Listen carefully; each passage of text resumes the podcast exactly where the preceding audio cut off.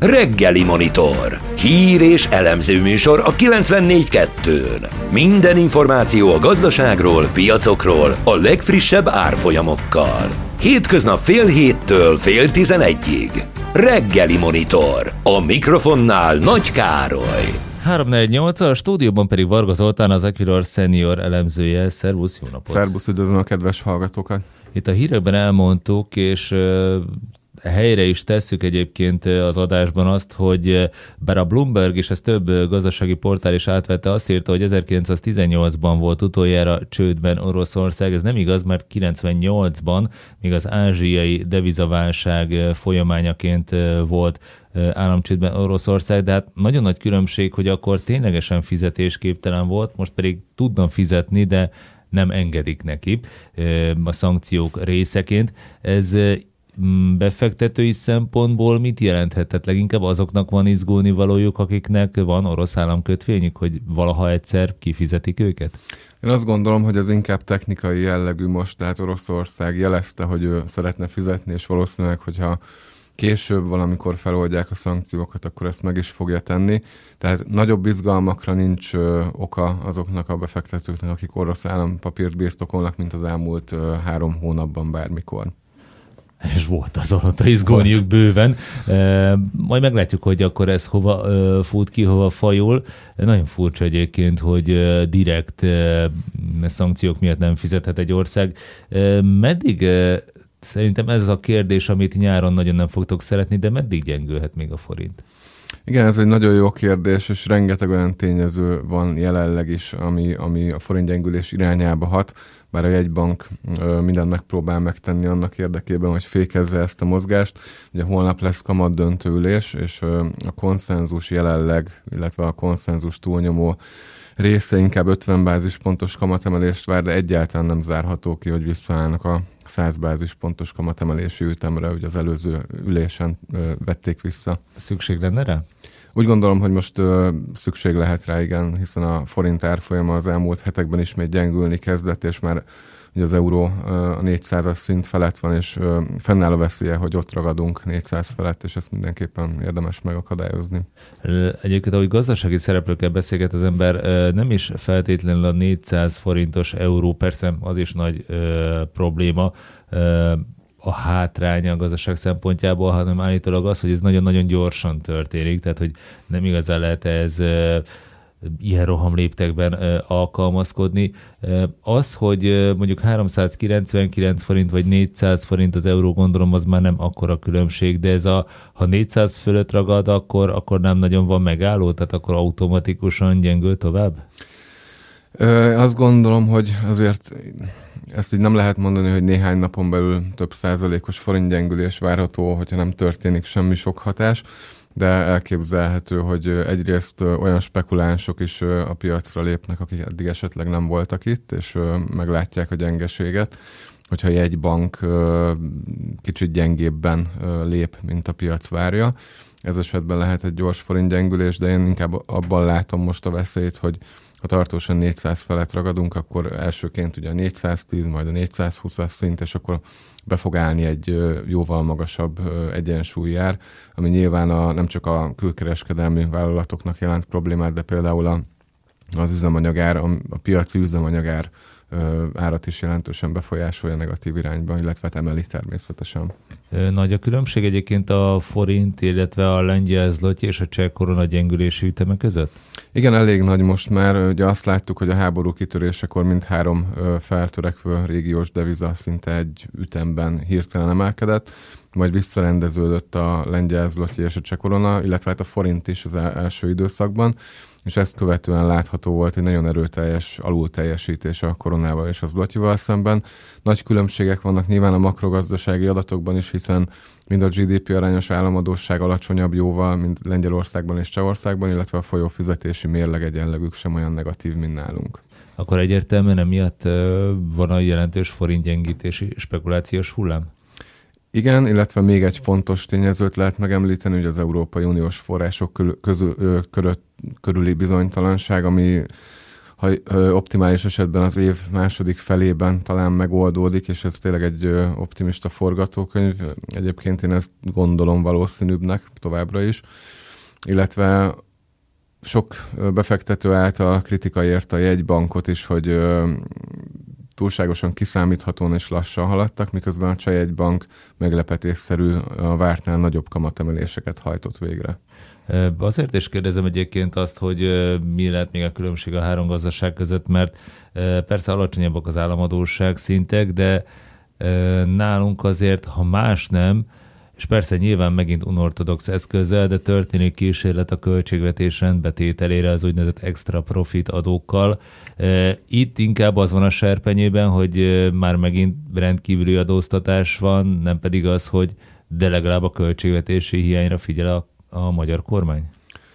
Igen, én azt gondolom, hogy a, a piaci reakciókból az ö, volt látható mindenképpen, hogy nem, nem feltétlenül pozitívan fogadták ezeket a bejelentéseket.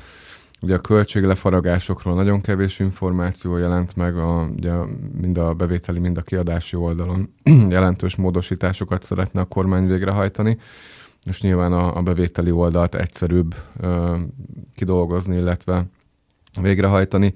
Nem volt pozitív a fogadtatása, illetve természetesen a, azon túl, hogy a, az árstoppok ö, megóvják a lakosságot a jelentős áremelkedéstől, vagy a jelentősebb áremelkedéstől, ez sem pozitív üzenet az, hogy a második fél évben azért döntő lehet az energiához való jutás, hozzájutás, az nem nyom semmit alatban jelenleg spekuláció szempontból. Itt arra célzok, hogy a csehek is maradhattak a vezetékes olajszállítás kategóriájában az oroszok elleni szankciónál, mint ahogy Magyarország és Szlovákia is.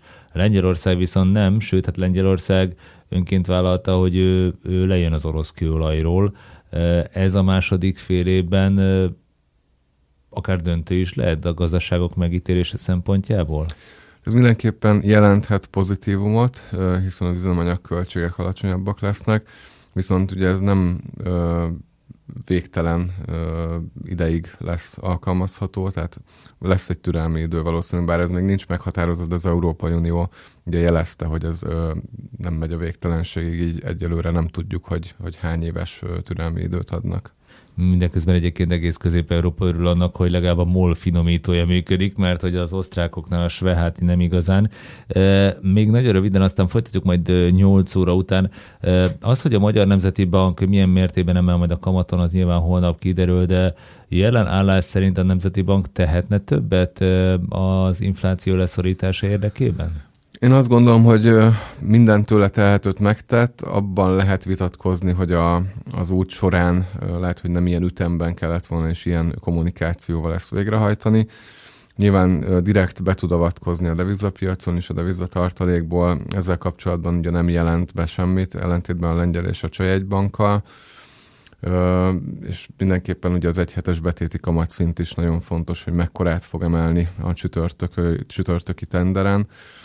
Sajnos a fiskális intézkedések kioltották ugye a monetáris szigorítás egy részét, gondolva itt akár a kamatstop intézményére, de akár ugye az árstoppokra is, tehát így nehéz, meglehetősen nehéz dolga van egy banknak.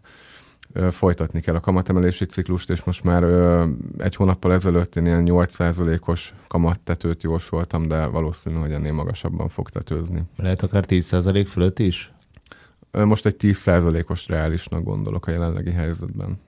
Varga Zoltánt az Equilor senior elemzőjét hallották, folytatjuk majd a beszélgetést a 8 órai híreket követően. Megfejtő a reggeli monitorban. Magyarázat a számok mögött. 490, nem tudom, hogy tudjuk-e garantálni Varga Zoltán az Equilor senior elemzőivel a megfejtés, de azért megpróbálkozunk vele.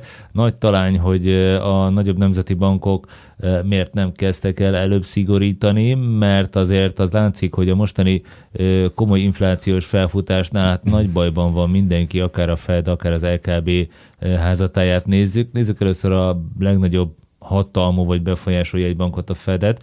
Itt legalább azért valamennyire elkezdtek szigorítani, akár ennek az üteme is fokozódhat az év második felében, vagy ennyire azért nem, ennyire azért nem veszik kézbe az ügyeket? Azt gondolom, hogy ez a 75 bázispontos ütem, ez már mindenképpen fokozott sebességnek számít, tehát nem gondolom, hogy 1%-ra gyorsítanák a kamatemelési ütemet, és bizony elkéstek a kamatemeléssel. Ugye tavaly ősszel már voltak jól látható jelei az infláció élénkülésének, és akkor nem csak a FED, hanem az LKB is ugye azt kommunikált, hogy ez csak átmeneti, nem lesz tartós infláció, és valószínűleg, hogy ugye azért kommunikálták ezt, hogy nehogy még jobban felépüljenek az inflációs várakozások, tehát a piaci szereplők várakozásait próbálták hűteni, azonban jól láthatóan elszámították magukat. Nyilván a, a március, illetve februárban kitörő háború a, súlyosbította a helyzetet, de azt gondolom, hogyha nem lett volna most katonai konfliktus, akkor is bajban lennének a jegybankok. Mert hogy hiába emelnek a kamaton, már nagyon kiszabadult az inflációs szellem a palackból? Igen, úgy tűnik, hogy mivel késve kezdték meg a monetáris szigorítást, ugye most már a Fed a jegybanki mérleget is elkezdte csökkenteni nagyon helyesen, Jól látható, hogy a, a piaci szereplők jó részénél már felépült egy inflációs várakozás, és beépült a, a gazdasági folyamatokba, illetve a piaci szereplők viselkedésébe. Úgyhogy nagyon-nagyon nehéz lesz visszatörni az infláció ütemét. Nyilván mérsékelni lehet, de azt gondolom, hogy most hosszú évekig nem látunk majd egy banki célszint körüli áremelkedésű ütemet. Mit tehet egyébként akár egy Fed, akár egy LKB? Hát az LKB-nak mondjuk először el kéne kezdeni a kamatot emelni, mert ehhez sem nagyon akar hozzáfogni, de most inkább az inflációt kell mind a két, vagy akár az összes főjegybanknak néznie, akár a gazdasági növekedés oltárán is, tehát hogy magyarán recesszió van egy ideig, vagy ez között a kettő között kéne egyensúlyoznia? Sajnos nagyon nehéz egyensúlyozni, sőt szerintem nem is nagyon tudnak egyensúlyozni most ebben a helyzetben már. Én azt látom, hogy a, a Fed neki látott az infláció mérséklésének, és ezt mindaddig fogja folytatni, amíg nem láthatóak majd egyértelmű jelei a recessziónak, és nem tudjuk, hogy akkor hogy fognak lépni. Ugye a jelenlegi kommunikáció szerint egy soft landinget várnak, ez nyilván egy ultra optimista forgatókönyvnek tekinthető, tehát ez azt jelenteni, hogy nem lesz számottevő gazdasági lassulás, illetve recesszió, csak éppen, hogy lefékezik a gazdasági növekedés ütemét, és úgy tudják visszafolytani az inflációt. Nem biztos, hogy ez sikerülni fog.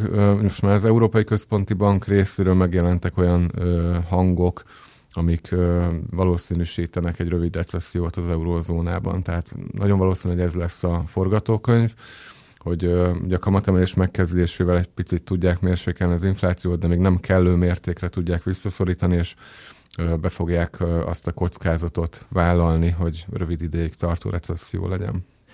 Az Európai Központi Banknak gondolom én még az amerikainál is nehezebb dolga van, mert ugye egyrészt figyelnie kéne több dél-európai országra, hogy az államadósága még kifizethető szinten maradjon, aztán ott van a másik eh, helyzet, hogy eh, nem tudjuk, hogy energia ellátás terén eh, a második fél évben mi vár az Európai Unióra az önként hozott Oroszországgal szembeni szankciók miatt. Elképzelhető, hogy erre is furcsa ez a kifejezés itt, de játszik a jegybank, tehát hogy úgy is lesz egy lassulás az energia válság miatt, minek ide tovább szigorítani, vagy még inkább szigorítani? Azt gondolom, hogy ez egy nagyon elhibázott gondolat lenne, hogyha ha megfordult volna egy ilyen a, a jegybankárok fejében, hiszen a, az energiaválság önmagában ö, nem fogja visszaszorítani az inflációt, sőt, inkább fokozza a, az áremelkedés, ugye az energiaárak emelkedése miatt. Most az látszik, hogy ahogy említetted is, a, az adósságfinanszírozási problémákkal kapcsolatban éppen dolgoznak egy új programon, amiről még nem tudunk részleteket. Egyrészt bejelentették, hogy a, a pandémiás vészhelyzeti eszközvásárlási program újra befektetéseit fogják majd célzottan meghatározni a perifériás országokat túlsúlyozva. Ugye ott láttunk egy elég komoly kötvényhozamemelkedést illetve van egy új program kidolgozás alatt, elvileg júliusban fogják bemutatni, ezzel pedig a, a hirtelen és fog, megfogalmazásuk szerint indokolatlan hozamemelkedést szeretnék megakadályozni. Ez a periféria, ez leginkább Olaszország, Spanyolország és Portugália? Portugália és Görögország. Görögország. Bár mondjuk akkor nem tudom, hogy mire, mi, milyen értelme lenne, vagy hatása a szigorításnak, hogyha mindeközben egy másik kötvényprogramot elkezd működtetni az Európai Központi Bank. Lehet ezt így mérlegen kívül, vagy nem tudom? Tehát, hogy Inflációs nem, hatás nélkül? Nem tudjuk még, hogy, hogy ez pontosan hogyan kerül kidolgozásra. Én azt gondolom, hogy ez egy nagyon célzott program lehet. Tehát, hogy nem, nem előre havonta meghatározott keretösszeggel, hanem bizonyos kritériumoknak megfelelően, hogyha hirtelen elmozdulnak a kötvényhozamok. Nyilván ez is egy mély beavatkozás a piaci folyamatokba, de mindenképpen arra számítok, hogy a kamatemelést el kell kezdeni, és valószínűleg júliusban el is fogják kezdeni. Sőt, többi egy bankár azt nyilatkozta, hogy szeptemberben gyorsítani szeretne, tehát akár egy 50 bázispontos kamatemelés is jöhet szeptemberi hónapban és amellett futtatnák ezt a programot. Nyilván egy, önmagában van egy pici ellentmondás, ahogy említetted is, de hogyha egy célzott program lesz, akkor nem biztos, hogy, önmag, nem biztos, hogy inflációs hatást okoz. Van arra reális esély szerinted, hogy 100 dollár alá mennyire a kőolaj árfolyama idén? A háború befejezésével legalább egy tűzszüneti megállapodás esetén, illetve most ugye a G7 csúcs találkozón felmerült egy úgynevezett olajársapka, ami az orosz olajra vonatkozna. Ezt korábban már Janet jelen néhány hete belengedte. Nagyon nem ismerjük még a részleteket, hogy technikailag hogy szeretnék megoldani. Ugye a vevők oldalán lenne egy olyan kritérium, hogyha bizonyos árszint fölé emelkedik az orosz olaj, akkor megtiltanák a vásárlást. Most az egy nagyon jó kérdés, hogy Ugye az Egyesült Államok és Kanada, illetve az Egyesült Királyság ebbe beleegyezett, de hogy Kínát, Indiát hogy fogják erre rávenni, az egy nagyon érdekes feladat.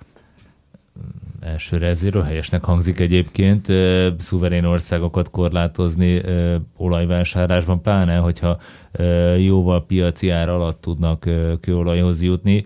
Hát mondjuk nyilván megoldás lenne a többlet közel-keleti termelés, az alacsonyabb olajárak, de erre nem sok esély látszik. Nem sok esély van sajnos, az OPEC tagországoknál kitermel, legtöbbének kitermelési probléma is van, tehát egyszerűen nem tudják, a, a legtöbb tagország nem tudja emelni a jelenlegi kitermelési mennyiséget. Egyedül Szaúd-Arábia tudná megoldani, onnan viszont nem látni szándékot erre. Az is egyébként a hátulütőjének az energiapiaci válságnak, hogy mindeközben, vagy még a háború előtt azért volt egy komoly környezetvédelmi szándék is, hogy nem is igazán támogatták már a bankok az új akár földgáz, akár kőolaj jellegű beruházásokat, ennek most ö, isszuk meg a levét, tehát hogy nem, nincs se forrás, se megfelelő mennyiségi projekt, ami elindult? Így van, ez főleg az Egyesült Államokban érzékelt. Ugye itt több tényező is volt, ahogy említetted, a, a környezetvédelmi megfontolások, illetve a koronavírus járvány alatt ne feledjük, hogy a, ugye az olajhatáridős ára negatív tartományba ment rövid időre, tehát egyszerűen ez leállította az olajipari beruházásokat, hiszen nem tudták rentábilisan működtetni. Hát meglátjuk majd, hogy az inflációval meg tudnak-e küzdeni a második fél évben a nagy jegybankok, főleg a hazai fogjuk nyomon követni, meg persze holnap is beszámolunk majd a kamat döntésről. Varga Zoltánt, az Equilor senior elemzőjét hallották. Köszönjük, hogy itt voltál, és jó napot, jó munkát neked. Köszönöm szépen a figyelmet.